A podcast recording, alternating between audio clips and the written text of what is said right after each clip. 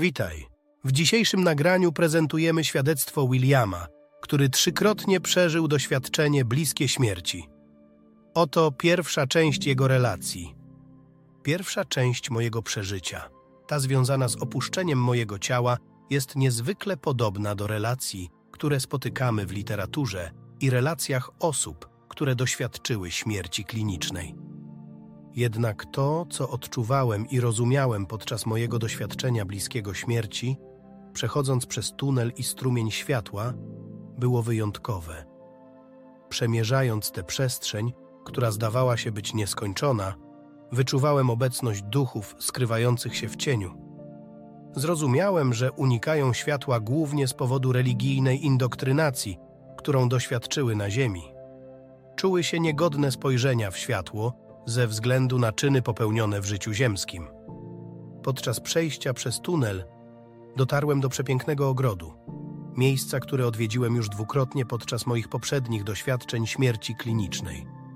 Nie jestem w stanie opisać wszystkiego, co doświadczyłem po tamtej stronie. Mogę jedynie powiedzieć, że ta podróż zmieniła moje życie i sposób, w jaki postrzegam istnienie. Tak bardzo, że wiele osób w moim otoczeniu zaczęło kwestionować i zastanawiać się nad własnymi przekonaniami. Przekraczając tunel, ujrzałem najpiękniejszy ogród, jaki kiedykolwiek widziałem, miejsce, które odwiedziłem już trzeci raz.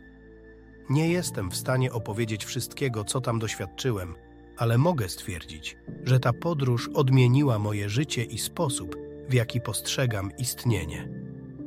Zmieniło to również postrzeganie życia przez osoby w moim otoczeniu. Przestrzeń, którą odwiedziłem, była jasna i mistyczna, wykraczająca poza nasze ziemskie doświadczenie. Otrzymałem wgląd w nasz świat i naszą egzystencję od samego jej początku. Dowiedziałem się, że ta egzystencja, nasza Ziemia, została najpierw ukształtowana w wymiarze duchowym, zanim przybrała fizyczną formę. To niesamowite doświadczenie widzieć Ziemię i jej aurę, która emanuje nie tylko z samej planety, ale także z każdej żyjącej duszy na niej. Aura Ziemi, promieniująca najjaśniejszym odcieniem błękitu, przewyższa nawet nasze niebo swoim blaskiem. W moim doświadczeniu stanąłem przed barierą, której przekroczenie nie było mi dozwolone, lecz otrzymałem wybór co do mojego powrotu. Zostało mi wyjaśnione, że działania, które zapoczątkowałem w życiu, będą trwać do ich naturalnego zakończenia, ale bez mojej obecności nie doświadczę ich pełni, jeśli zdecyduję się pozostać. Zrozumiałem konieczność powrotu. Byłem smutny, ale świadomy, że mój powrót do tego świata będzie równie szybki jak pstryknięcie palców, gdy nadejdzie odpowiedni czas. Śmierć nie napawa mnie już strachem. Jestem obojętny na sposób, w jaki opuszczę ten świat. Mam obietnicę od Stwórcy, że kiedy tylko zakończę swoją misję na Ziemi, natychmiast powrócę do domu bez względu na okoliczności mojego odejścia. To przeżycie było autentyczne. Co więcej, miałem zaszczyt prowadzić dyskusję z Jezusem. Byłem pewien Jego tożsamości i nigdy tego nie zaprzeczę. Otrzymałem od Niego ciepły uścisk. Miałem okazję ujrzeć siebie, jakim jestem teraz, ale w stanie doskonałości. Choć w rzeczywistości miałem nadwagę, po tamtej stronie prezentowałem się w idealnej formie. Doświadczyłem pokory, radości, szczęścia, ale i smutku, kiedy nadszedł czas powrotu. To trudne do opisania, ale słyszałem śpiew ptaków i inne dźwięki, które nie były mi obce. Wszystko rezonowało z energią naszego niebiańskiego Ojca, tworząc harmonię, której nie można porównać z żadną muzyką na tej ziemi, choć wciąż ją cenię. Po tym doświadczeniu moje życie duchowe przeszło znaczącą ewolucję.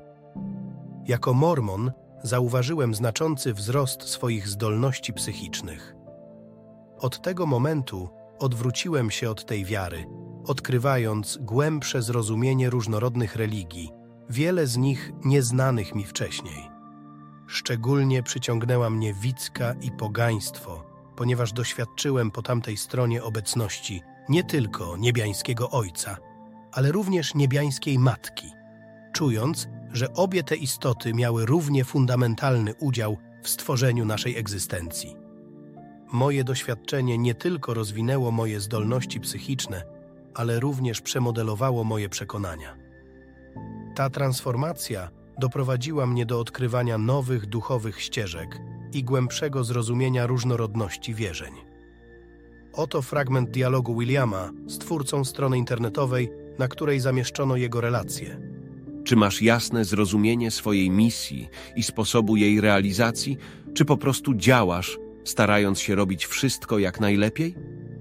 Moje zrozumienie tego, jaka jest moja misja na Ziemi, zostało przede mną ukryte. Nie tylko na moją prośbę, ale i za moją zgodą. Poprosiłem, by zostało to ukryte, aby nie zakończyć jej zbyt wcześnie. Zgodziłem się jednak, że Pan będzie czasem udzielał mi wskazówek i drogowskazów po drodze, aby przypominać mi, że podążam wybraną ścieżką. Doświadczyłeś trzykrotnie śmierci klinicznej. Czy zauważyłeś różnicę w sposobie postrzegania swojego doświadczenia za każdym razem, czy wszystko było zasadniczo takie samo? Czy czujesz, że z każdym doświadczeniem zdobyłeś głębsze zrozumienie? Nie było znaczących różnic, ale stopień zrozumienia zwiększał się z każdym doświadczeniem. Czy możesz podzielić się tym, co w tym życiu było dla ciebie ważne i co miało wpływ na twoje własne przekonania? Przed byciem mormonem wychowałem się w domu metodystyczno-zielonoświątkowym. Wychowywano mnie w przekonaniu, że Bóg Ojciec jest gniewnym, mściwym Bogiem, a Jezus został wysłany, aby nas uratować przed Jego gniewem. Błąd. Po pierwsze, Bóg nie jest gniewnym, mściwym Bogiem, ale jest kochającym rodzicem dla wszystkich swoich dzieci. Co do Jezusa, jedną z rzeczy, której teolodzy nie chcielibyśmy wiedzieć, jest to, że gdy Jezus był na ziemi, był człowiekiem. Wszystkie zasady, które nauczał, wykonywał jako człowiek. Ślub w Biblii, gdzie zmienił wodę w wino, to był jego ślub. Jako człowiek miał żonę i dzieci, tylko nie wiemy, kim jest jego potomstwo.